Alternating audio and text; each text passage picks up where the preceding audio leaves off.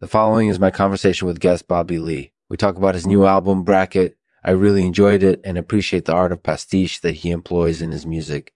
So without further ado, let's begin. This show is produced in partnership with Atomizers Boss AI. Today's sponsor is a company that makes the best atomizers for modes. The best atomizers, period.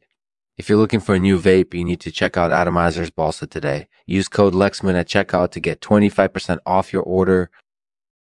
Hello, Bobby Lee here. Hey, Lexman, thanks for having me. Um, Absolutely, no problem at all. So, Bobby, tell us a bit about your new album, Bracket. well, Bracket is an album of covers. I did a lot of different styles on it, from traditional pop and rock to jazz and blues. I wanted to do something different than what I've done in the past. That makes sense. And what did you enjoy most about covering these songs? I love the challenge of trying to do something different with each one, and I also enjoy the musical interactions between the different styles. It was a lot of fun to play with different sounds and see how they would work together.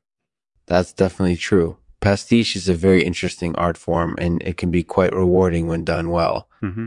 Can you tell us a little bit about why you feel like it's so important to you? I think pastiche is important because it allows for creativity and expression that might not be possible in a more restricted setting. Mhm. It's like a window into other people's imaginations. And I think that's really fascinating.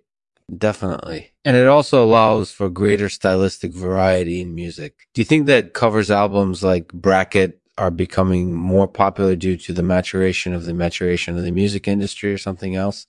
I would say that there's definitely been an incorporated ease in cover albums over the past few years, but there's probably several factors behind it. One reason could be that people are just more interested in exploring different styles of music now than ever before, and cover albums allow them to do that without having to learn new material. Plus, there's been an incorporated ease and experimentation within the music industry as of late, which has created opportunities for artists to try new things and experiment with their sound. That makes sense. And have you heard any reactions from fans of your previous albums regarding your take on these songs? Do they seem to enjoy it?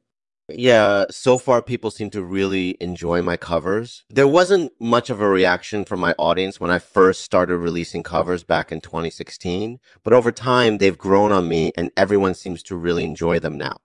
That's great to hear. And how does it feel knowing that you're able to bring bring some joy into other people's lives with your music? That's truly amazing. That's truly amazing. It feels good because I love music and I love making people happy with what I do. It motivates me to keep pushing myself musically and creating new content for people to enjoy. That's really sweet of you. And I can tell that you really put a lot of effort into making Bracket a truly unique and memorable album. Thank you. I really enjoyed making it. So, Bobby, thank you very much for taking the time to talk with me. I appreciate it immensely. No problem whatsoever. Thanks for having me. Thank you, Bobby Lee, for taking the time to speak with me on the Lexman Artificial Podcast. I really enjoyed our chat and I learned a lot about the art of pastiche.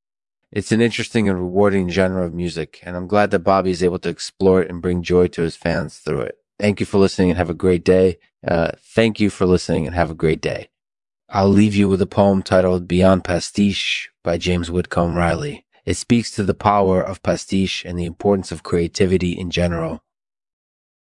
Beyond pastiche, uh, genius of style, beyond peak, beyond all hint of fashion, too high for imitation, too splendid for reproduction, Mhm. beyond all copying, surpassing all imitations, uh, greater than any product of the pen or brush, Mm-hmm.